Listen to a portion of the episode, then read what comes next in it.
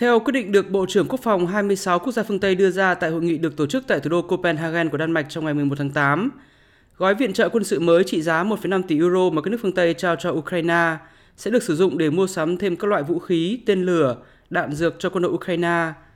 gia tăng năng lực sản xuất quốc phòng tại Ukraine, đào tạo binh sĩ cho quân đội Ukraine cũng như tiến hành giả phá bom mìn tại các khu vực chiến sự tại quốc gia này. Con số đóng góp chính xác của mỗi quốc gia không được công bố chính thức, nhưng theo báo chí Đan Mạch, nước chủ nhà Đan Mạch đóng góp 110 triệu euro.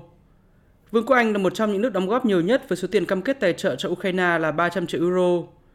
Ngoài ra, Bộ trưởng Quốc phòng Anh ông Ben Wallace cũng thông báo quân đội Anh sẽ tiếp tục cung cấp cho Ukraine các hệ thống phá phóng loạt có tầm bắn lên tới 80 km, đồng thời gia tăng các chương trình huấn luyện cho quân đội Ukraine. Cuộc họp tiếp theo của các nhà tài trợ cho Ukraine dự kiến sẽ được tổ chức vào giữa tháng 9 tới. Cuộc xung đột tại Ukraine đã kéo dài gần 6 tháng và hiện vẫn chưa có dấu hiệu sớm chấm dứt. Trong những ngày qua, các bên đang đổ lỗi cho nhau về việc leo thang chiến sự xung quanh nhà máy điện hạt nhân Zaporizhia nằm ở phía nam Ukraine. Đây là nhà máy điện hạt nhân lớn nhất châu Âu nhưng đang trở thành mục tiêu bị pháo kích trong vài ngày qua, làm dấy lên lo ngại về một thảm họa hạt nhân trong lòng châu Âu. Hội đồng Bảo an Liên Hợp Quốc ngày 11 tháng 8 đã phải tổ chức phiên họp khẩn để thảo luận về tình hình quanh nhà máy này. Theo ông Rafael Grossi, Tổng Giám đốc Cơ quan Năng lượng Nguyên tử Quốc tế IAEA, tình hình hiện nay đã rất nghiêm trọng và IAEA cần phải được phép thanh sát nhà máy này ngay lập tức để kiểm tra tình trạng an toàn của các lò phản ứng hạt nhân.